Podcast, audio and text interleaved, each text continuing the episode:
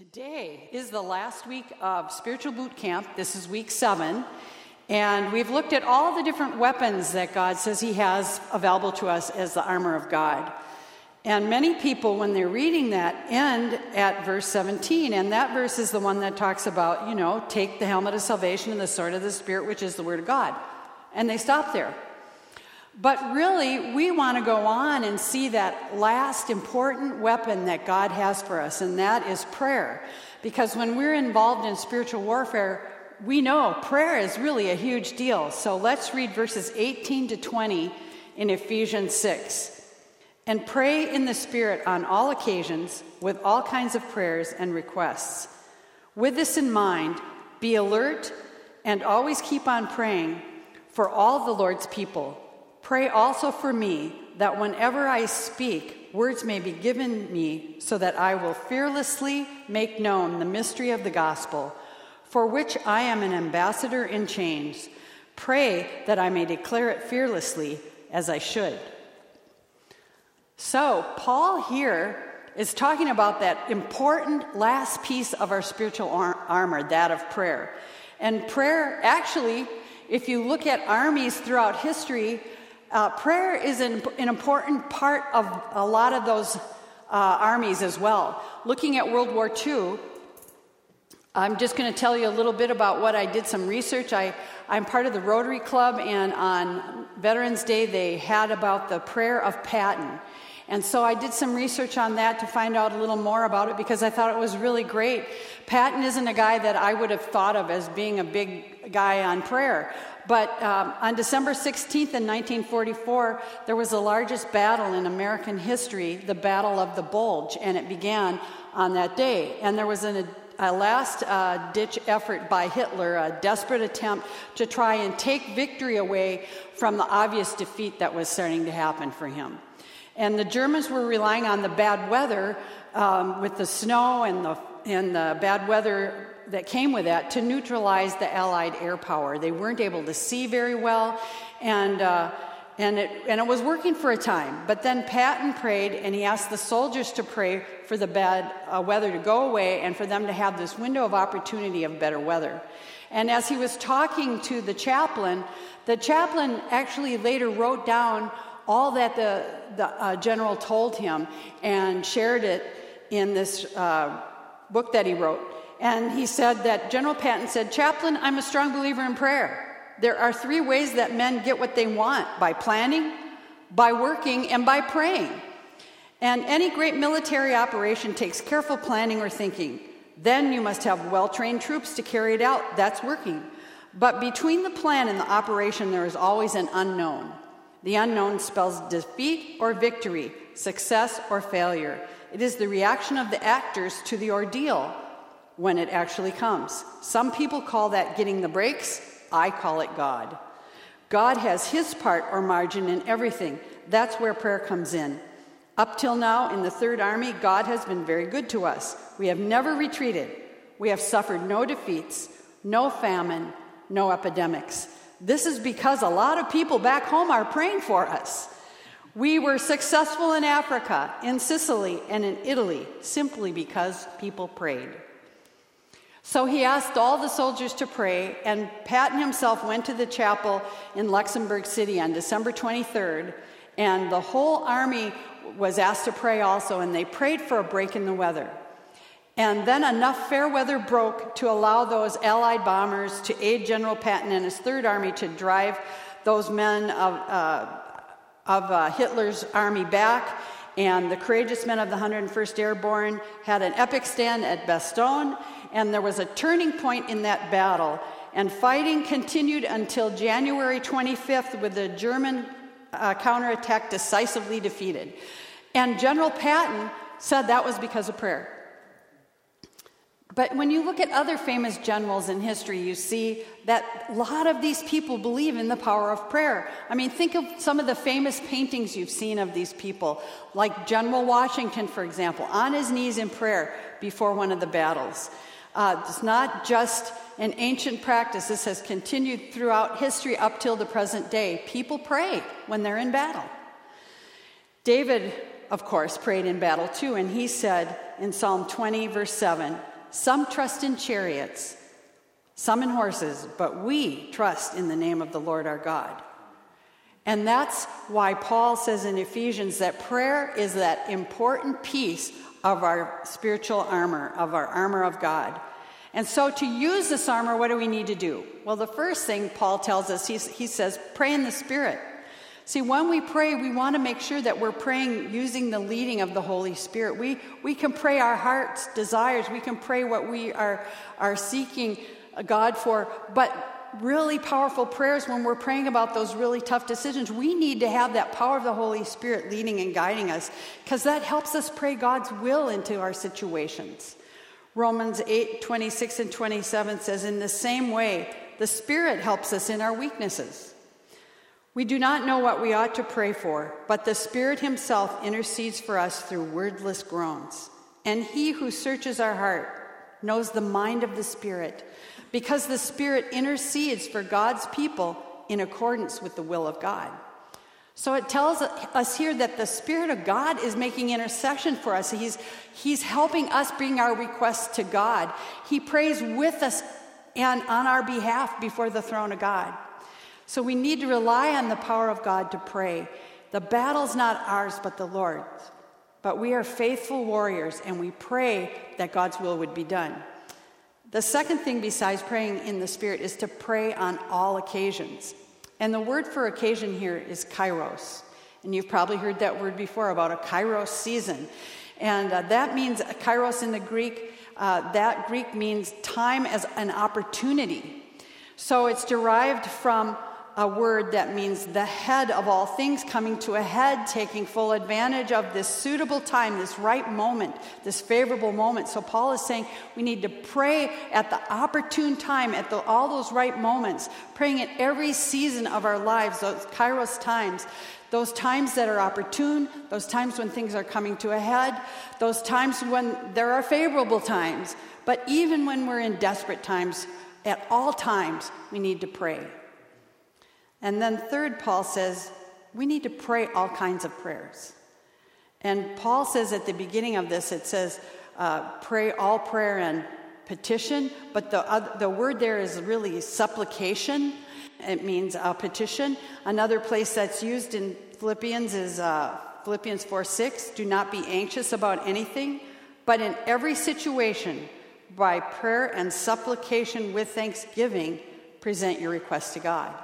And so that word petition or supplication, depending on what version you're reading in, that word means to be in want or to be in lack, the root of that word. So it's like I'm coming to God, I'm praying for this need, this lack I have. I have this heartfelt petition arising out of some deep personal need. And so it ultimately goes back to that word that means something that is a felt need, that is personal and urgent. So Paul is saying here, when you have these urgent personal needs, when there's a situation that you need help, that you need something, you come to God, and he's saying, in every situation, by prayer and that petition before God, asking him to grant you favor, to grant your request, to intervene in your situation. With thanksgiving, you present your request to God. Supplication, presenting that request. It's like the widow who never gave up asking for help. She went before that unrighteous judge time and time and time again till her request was granted. It's also like the four friends who come and lower their friend before Jesus, asking him to heal their friend. It's like Daniel daily in his prayer room, coming before God and seeking his will. It's like him in the lion's den, when there's a desperate situation, asking for God to intervene. When we come before God and ask for his intervention, for his guidance, for his help, we seek him. We come and present our request to him. So what are some kinds of prayer? If he's saying pray all kinds of prayer, pray all kinds of prayer at all times. One is like the example of the prayer that Jesus told his disciples to pray in Matthew 6, verses 9 through 13. He said, "Our Father in heaven, hallowed be your name. Your kingdom come. Your will be done on earth as it is in heaven. Give us this day our daily bread, and forgive us our debts, as we also have forgiven our debtors. And lead us not into temptation, but deliver us from the evil one.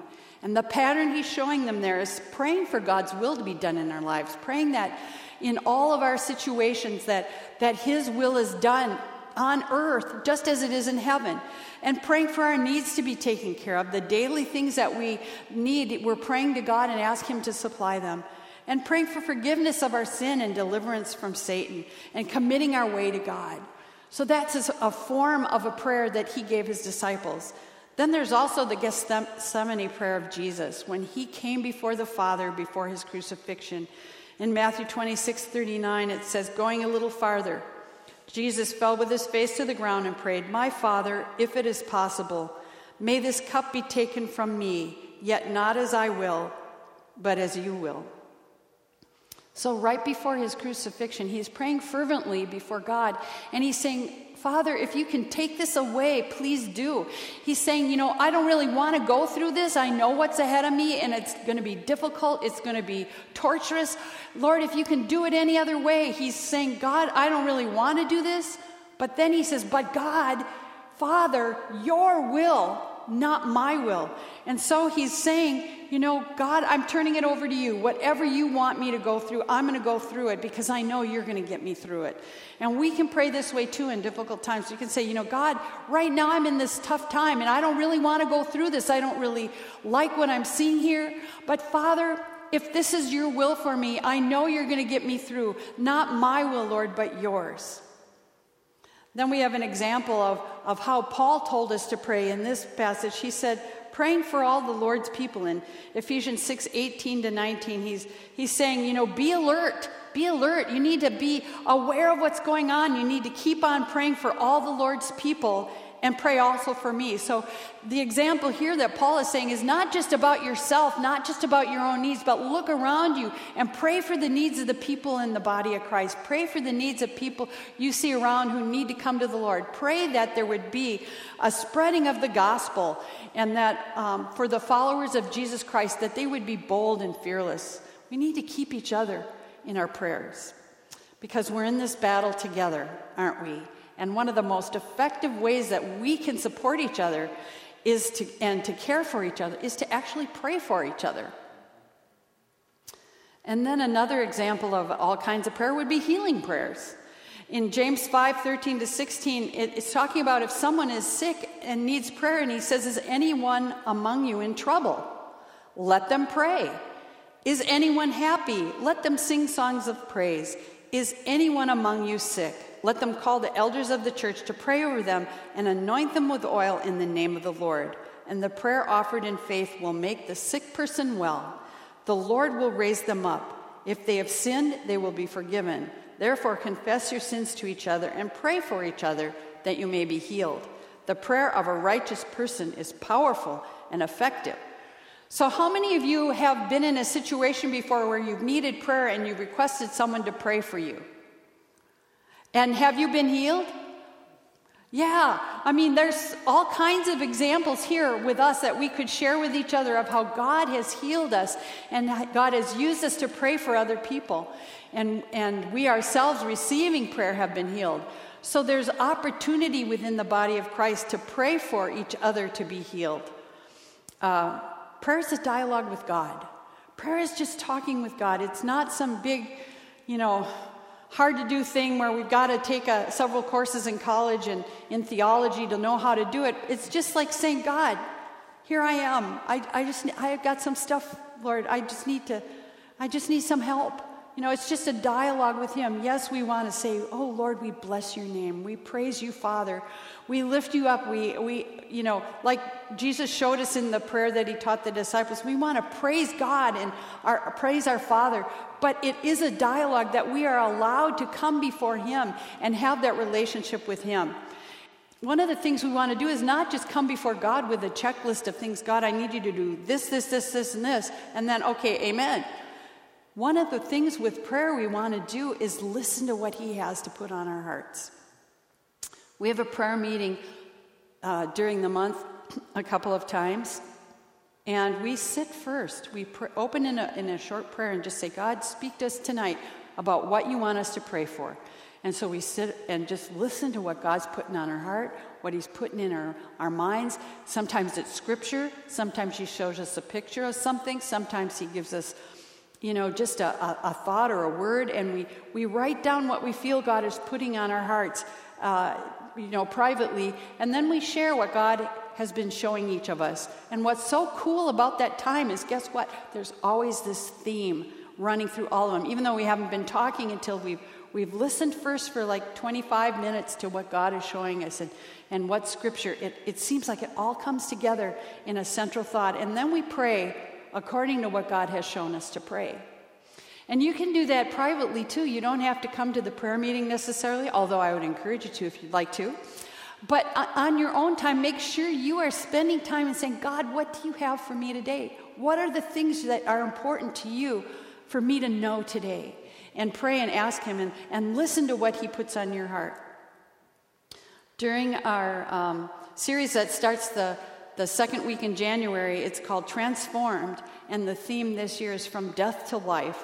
And there's a weekly prayer time that's going to be a part of that, and I encourage you to come to as many of those as you can. There'll be three different weeks, three different prayer times, and come and be part of that group. Because during that time of the 21 days of prayer and fasting, that's a time that we want to really commit our year to the Lord. We want to come before him and pray together corporately and also individually at home at other times, really seeking what God's will is for us for that year, because it sets a tone for the whole year. That law of sowing and reaping, when we sow into the things of the Lord at the beginning of the year, it sets that spiritual tone for the rest of the year, where we're reaping his guidance and his enabling for the rest of the year. It's a time of repentance. It's a time of seeking him. The early church, you know, was birthed in prayer. In Acts 2, they're in the upper room. They're praying God and seeking God and waiting for what God has for them. Jesus had told them to wait there for that special gift of the Holy Spirit. And they're praying, waiting for the power of God. And prayer was indispensable as a part of what the early church did in spreading that gospel. And we see countless examples throughout the book of Acts of them getting together and praying, really seeking God, so much so that sometimes it said that the building actually shook.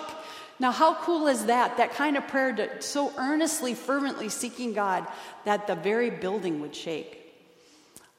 Our focus this year should be on finding and following the will of God and seeking his heart. And the reason for that is this. You know, when you're driving a car and you see something, maybe the last few days you've seen this. There's a car maybe slid off the road and you're looking, what happens?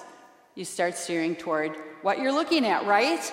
Your focus determines what you steer toward. And that is the thing. We need to focus on the things of God and steer in that direction and follow his heart. Don't focus on the spiritual battle. Don't focus on the things of the world, but focus on following Jesus. Matthew 6:33 says, "But seek first his kingdom and his righteousness, and all these things will be added to you." We need to focus on Jesus. We need to focus on his kingdom and his righteousness. And we do that in a fair measure through our time of prayer. We need to live holy lives and pursue peace. John and Paula Sanford are with Elijah House Ministries. It's a ministry they began. The headquarters for it are out in Idaho. And it deals with healing and setting people free in the body of Christ. And he wrote a book called A Comprehensive Guide to Deliverance and Inner Healing. And in it he says, "Our weapons, which include the sword of the Spirit, the love of God, the blood of Jesus, the shield of faith, and prayer and repentance, are far more powerful than anything the enemy has. We can destroy every stronghold we encounter, for we battle not with our own strength, but with the weapons of God, eternal and invisible." So you and I cannot battle and win if we're fighting in the natural realm, in the natural human realm. We need to see it as a spiritual battle. And we don't retaliate against those strongholds. We don't focus on that, but we focus on the Lord Jesus Christ and his power in us, the Holy Spirit in us, letting letting God deal with it through us.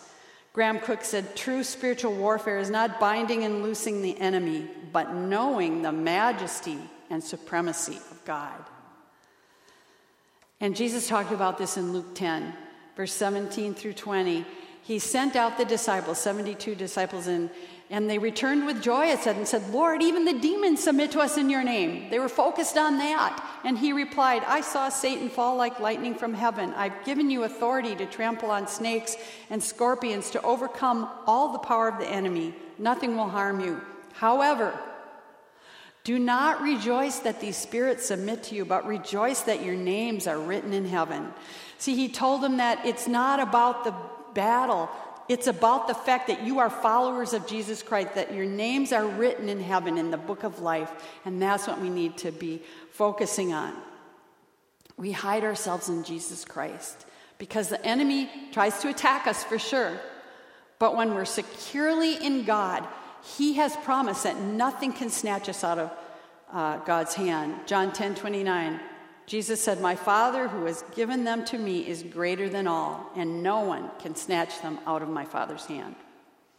So as we close this series, I have one question for you. How is your armor? How are you wearing your armor? Is it on you? Do you feel like when you look in the mirror of God's word that you see that all these pieces of armor are lined up with what God's word says? There's so much we can do when we are consciously wearing the armor of God daily. We need to ask God to clothe us in his armor each day to prepare us for what we have that day, giving us the strength, the truth, and the righteousness that we need to be equipped with the gospel of peace, the shield of faith, and the helmet of salvation, to have the empowering of the Holy Spirit and the word of God, and then praying and receiving the direction from our Commander-in-Chief, the Lord Jesus Christ. Hebrews 4:16 tells us, let us then approach God's throne of grace with confidence, so we may receive mercy and grace to help us in our time of need. God wants us to come to him in prayer. God wants us to take our needs to him each day and to come in there boldly because we've been given the permission and the authority to do so. So today, do you need to be released? Do I need to say, you are released to do that? God's word says you can boldly approach that throne of grace and feel free to pray and seek God with all your heart. We talked about Philippians 6 earlier that says, don't be anxious for anything, but in every situation, by prayer and supplication, with thanksgiving, present your requests to God. And this is why, because in verse 7 it says, and the peace of God, which transcends all understanding, will guard your hearts and your minds in Christ Jesus. See, when we take that stuff to God, when we leave it there at the throne of God, when we boldly come in and say, God, these are my requests, these are my needs, this is the stuff I need you to intervene in, this is my day today, then God says, we leave it with him, and it's an amazing thing. We can't understand it, but somehow, by that process of prayer, he guards our hearts and our minds through Christ Jesus. What an awesome promise. So as we pray and seek God each day, we have his peace and his protection. God wants us in communication with him, in relationship with him. It connects our hearts together, and it brings us close to him. Do you want more of what God has for you? Pick up that weapon of prayer, hey? Lean in and hear each day what he has on his heart and boldly approach that throne and receive what he has for you. Receive mercy and find grace, whatever is your need. Well, I'd like us to end today with a special prayer.